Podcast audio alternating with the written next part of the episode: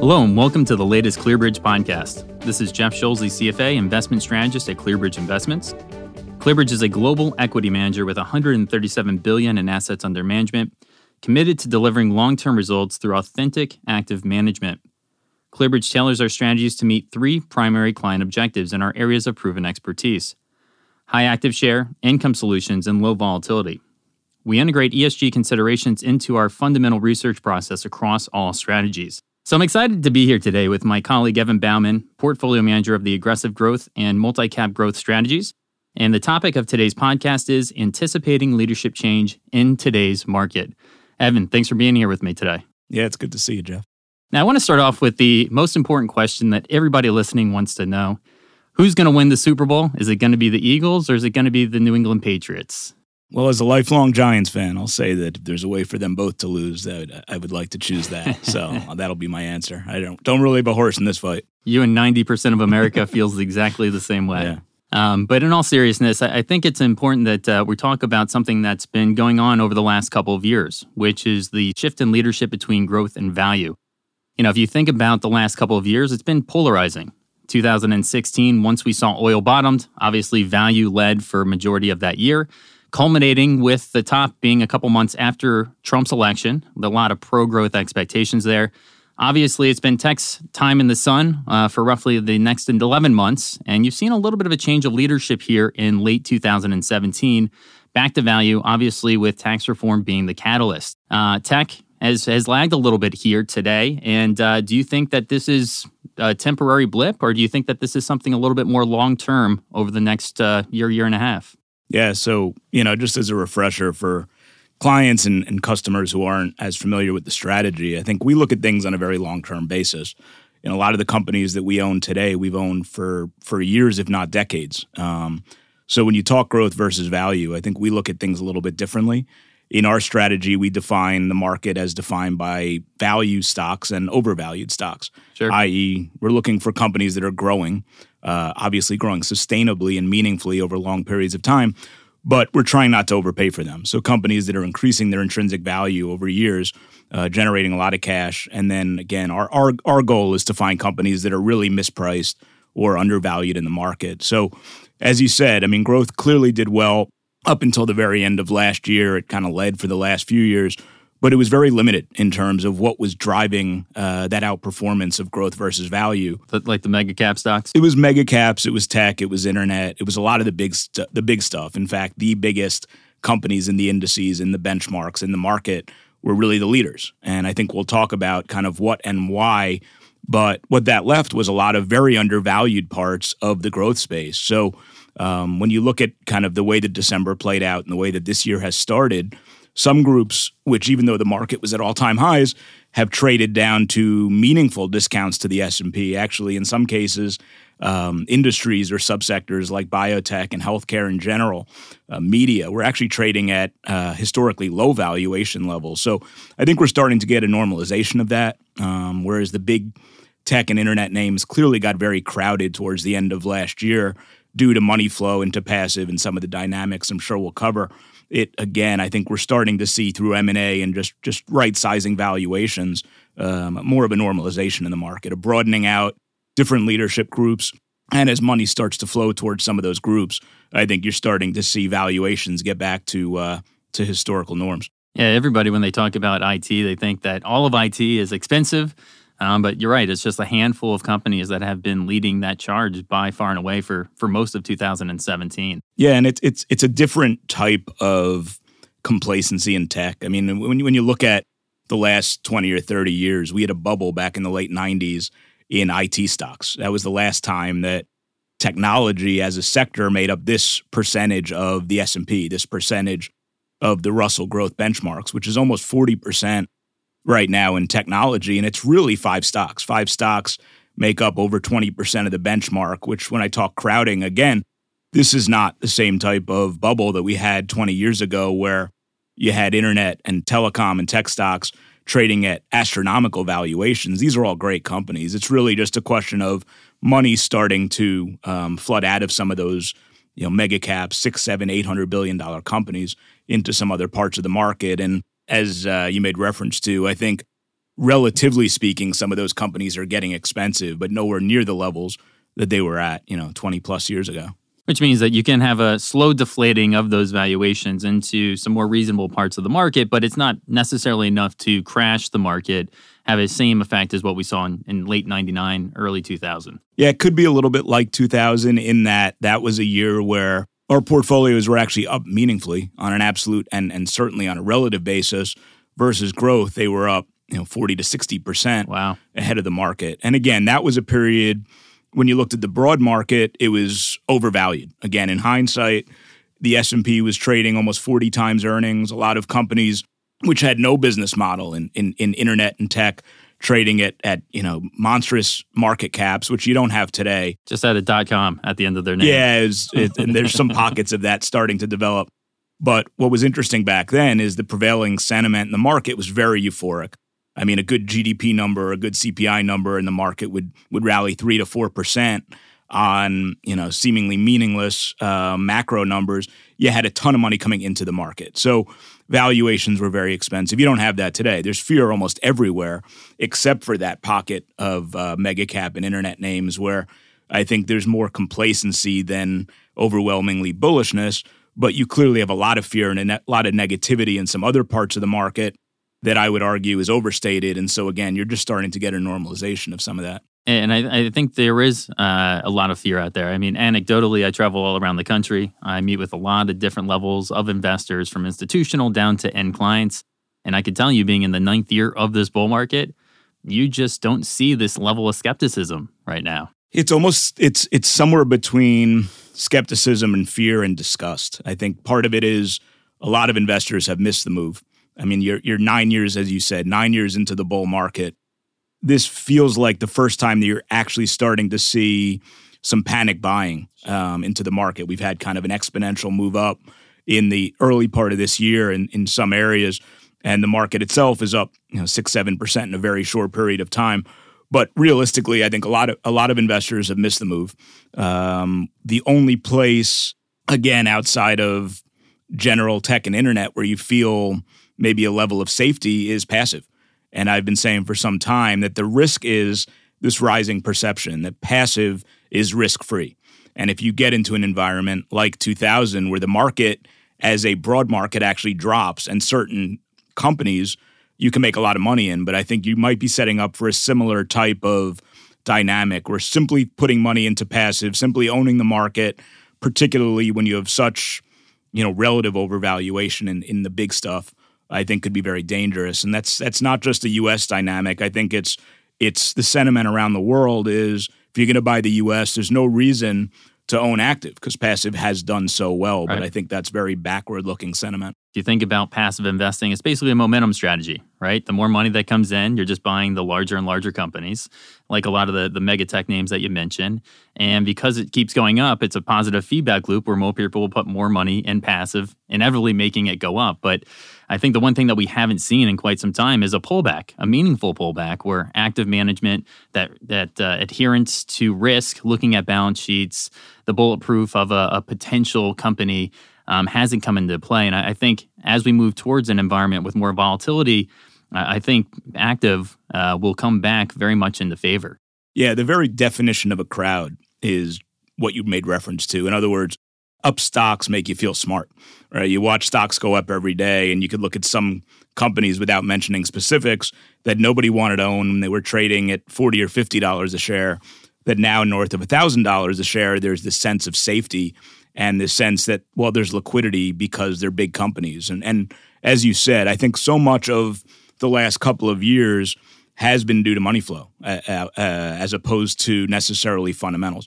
In other words, the fundamentals are used to justify the stock price movement. But if you just watch where the money's been going and where it's been coming from, it's been going to passive, trillions of dollars going to passive, and it probably will continue to simply because it's worked um, until it doesn't. And then money coming out of healthcare funds, you know, tens of billions of dollars coming out of healthcare funds after a correction uh, money coming out of energy. And, and at the same time, when you look at investors who manage to a benchmark, in other words, they, they set their sector weightings based on relative weightings, they're buying more tech every quarter because tech keeps going up. they're selling healthcare, which continues to come down in the growth uh, benchmarks at the exact time where healthcare companies are flush with cash. M&A is accelerating. There's actually been, you know, the last few few weeks, there's almost a deal announced a day, big deals. Um, a lot of that being, 30, 30 billion or so so far this year. Yeah, and two more today. I mean, there's there's big stuff being announced, and it's just the beginning, I think, of again that normalization process. But if you watched energy stocks, for example, towards the end of last year when there was a tremendous amount of tax loss selling and oil prices were going up, but oil oil equities were underperforming, it's because a lot of money was coming out of energy. A lot of people, investors, were selling energy stocks because it was the only part of the market that had losses. Sure. So they were taking them at the end of the year institutionally in October, November, and then you know retail in, in the early part of December. Um, and money was just going again towards what was working. And we're very contrarian in how we manage our portfolios. We might look foolish for a month or two or even a year or two, but if we own undervalued companies, when that rotation occurs, the same thing you described in terms of a positive feedback loop. If you start to reverse that, particularly in an area that's crowded and where liquidity could be actually surprisingly uh, less than than some people are, are giving it credit for, could happen pretty violently. It could could be a pretty sharp reversal into some of these under under owned and undervalued sectors. You brought up energy, and energy has been one of my kind of bullish feelings for the last three months, and we've seen energy re-rate here over the last call it month or so. Um, I, I, think energy right now is underinvested, uh, quite frankly. And if you look at energy and its weighting in the S and P 500, when it's been below six percent over the last 30 years, the following three-year returns on a relative basis uh, was up 30 percent and 92 percent. Um, so with energy obviously hitting six percent here recently, that would bode well for more than likely its its future performance and and what it will do relative to the markets. Um, if you look at energy, obviously at the end of every market cycle since the 1970s, it's outperformed, and I think we're starting to see that happen right here. But the energy stocks have lagged a little bit. I know oil has moved up. Um, energy stocks haven't participated. What are your feelings there? Do you do you think that we'll see that catch up? Yeah, it's happening. You know, starting starting already this year. Um, to your point, if you look at the Russell growth benchmarks, it's less than 1% energy. Wow. So you've got this real crowding in big cap tech, you've got under ownership in healthcare, and almost nothing in energy, where we actually have a sizable portion, about 10% of our portfolios in well capitalized, top tier energy independents and service companies. So, yeah, I mean, I, I really, when we look for investment ideas, we're looking for these really out of favor areas that have really good opportunities to grow cash flows and in this environment, with oil prices now trading in the mid 60s, mm-hmm. um, these companies are generating significant amounts of cash flow, in many cases, free cash flow. It's another area that potentially could consolidate. If you look at the dynamics, they're not unlike what's happening in some other parts of the market where the majors, the big companies, are flush with cash, flush with borrowing power, have been only focused on preserving their dividends for the last couple of years, but potentially you could get companies like Exxon, Total, or Chevron saying it's a lot cheaper right now to buy assets in the public markets than to go out, spend, and drill for them in areas like the shales in the Permian and in the uh, Gulf of Mexico, even overseas. So the dynamic is such that, you know, earlier last year, I guess in the May, June, July timeframe, oil prices retrenched back to the 40s and oil price equities or oil equities across the board traded down to almost where they were in the early part of 2016 when balance sheets were you know much more in in uh, disarray. You had companies that were just holding on to cash. What last year's dynamic caused is companies to actually focus more on cash flow and returns and actually be able to cut costs in their business and generate significant amounts of cash at a $50 oil uh, level let alone a 65 to $70 oil range where we are right now. Of so course. I think industry dynamics, again, are much healthier than they were two years ago. I think there's a real overlay in oil price equities. Either the market's going to figure out that you know companies are not going to outspend cash flow, they're not going to worry just about production growth at the expense of shareholders. They're really going to focus on good capital returns. And when that happens, either you get the majors starting to take advantage of, of the disconnect and make acquisitions, or the market just starts to re-rate these companies higher. Plus, you've had a tremendous amount of capex deferred just because of the crash in oil prices over the previous three years. So, on the service side, companies are making small private acquisitions. They're improving their technology pipelines. Um, they're improving their businesses and waiting for that next upcycle. And when it occurs, they're going to be a lot more profitable than they would have been uh, otherwise. Well, people forget that there's a boom bust cycle in commodities that happens and it'll always happen again. Um, you invest too much, you have too much supply coming on once, and it overwhelms demand. And then, of course, then you have too much supply, people shutter down and they don't invest for the future. And then you just sowing the seeds for the next boom and bust. The irony of that is, I think people forget that IT in a lot of cases is cyclical. And that's when I talk about, you know, should should technology be 40% of a benchmark? Should the big tech companies, which all compete against each other, be trading at eight, nine hundred billion dollar market caps? I, I don't know the answer to that, except to say that I think during bull markets in tech, and this again goes back to the 98, 99 example, people forget that technology is very competitive. It's very cyclical. It's essentially deflationary. And it doesn't mean that there won't be companies which have the types of barriers to entry and patentability that we look for. But I think that um, in many cases, that's a sector that ultimately can be much more cyclical than, than investors uh, give it credit for. So, you know, you talked about uh, technology being broad based, cyclical. I know your exposure is a lot different, more different than the benchmark, specifically a lot of those mega cap names that, that we mentioned. Um, tell me a little bit about the, the, the composition of your tech holdings. Yeah, it looks very different from your household names. I mean, we've never owned Apple, Google, or Amazon, for better or worse.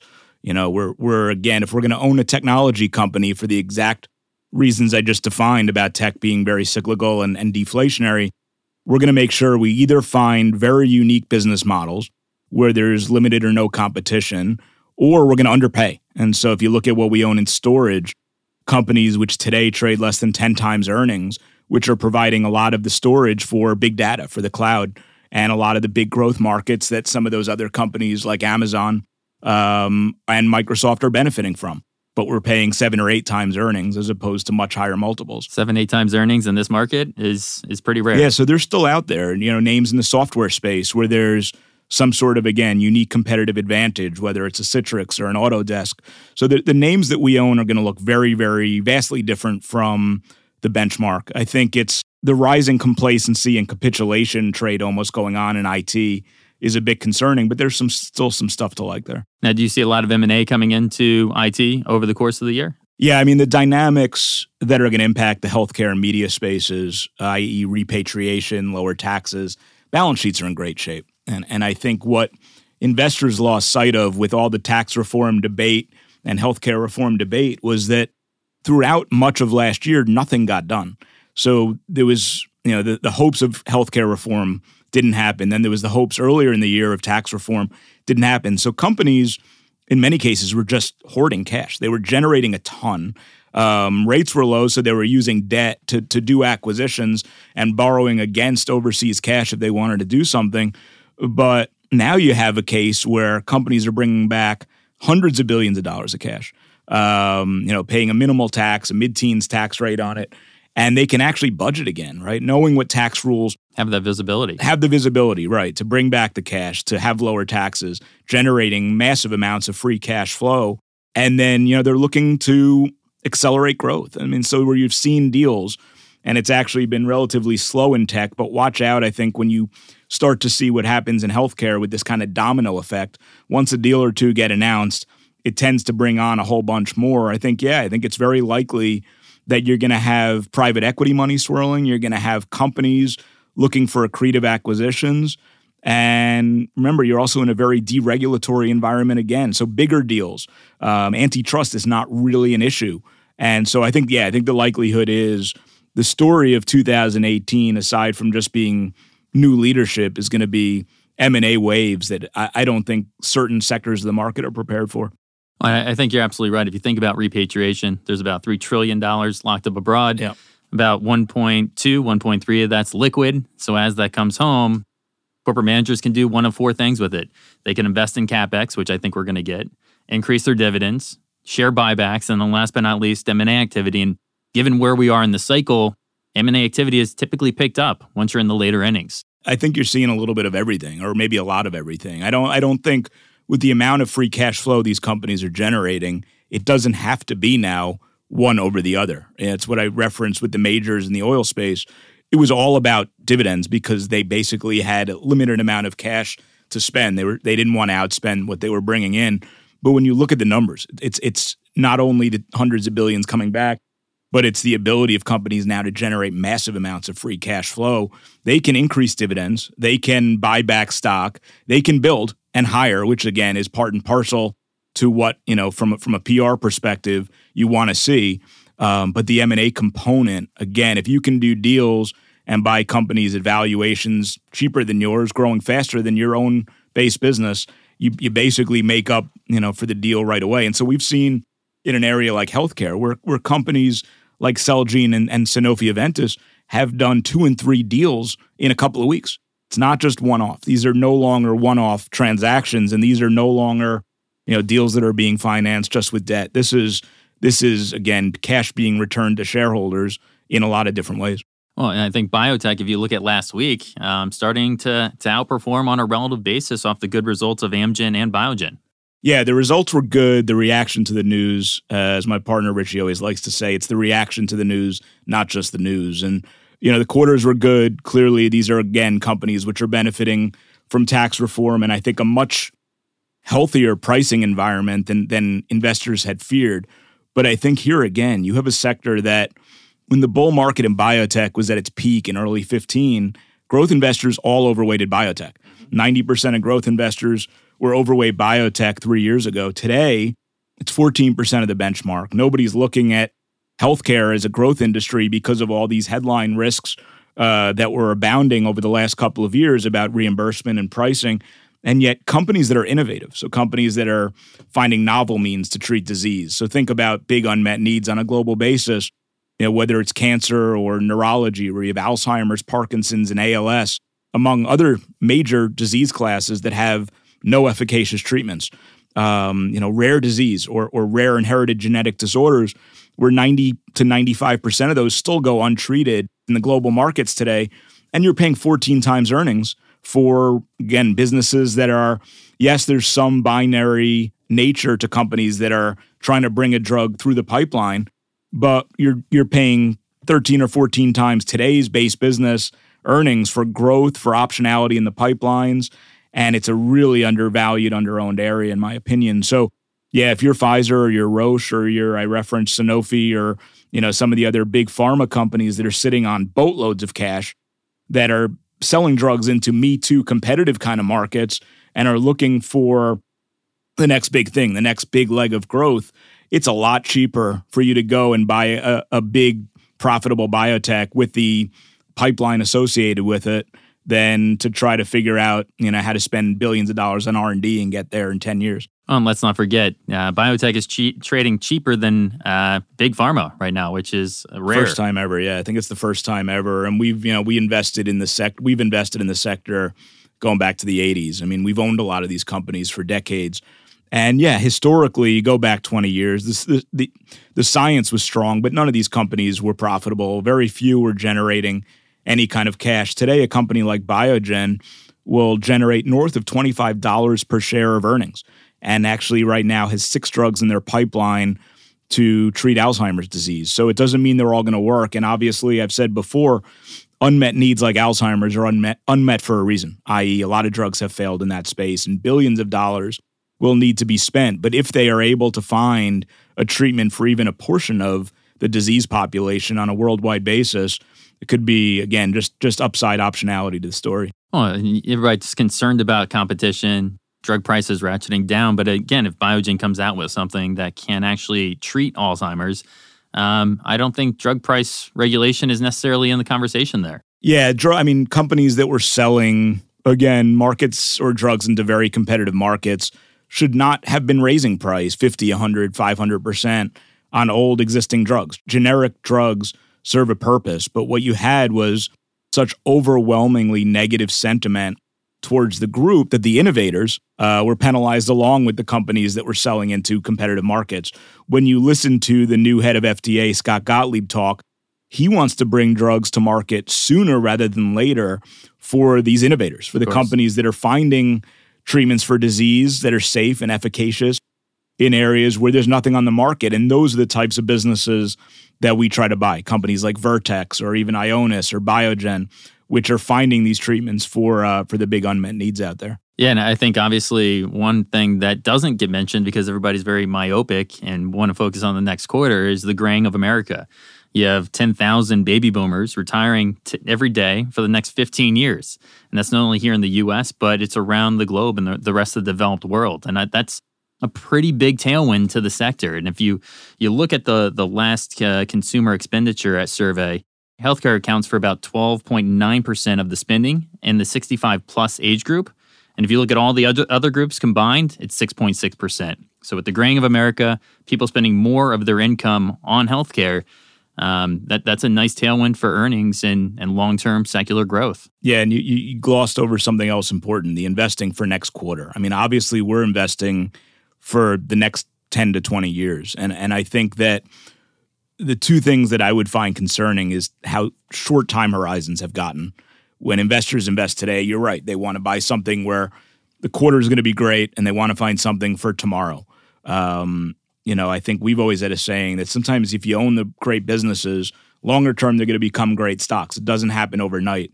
When you're contrarian and you're buying a sector that's out of favor, but you're underpaying for it, you're going to get monetized either in the market or over time in, in the market or, or by other companies, as we talked about through M&A, but it doesn't happen overnight.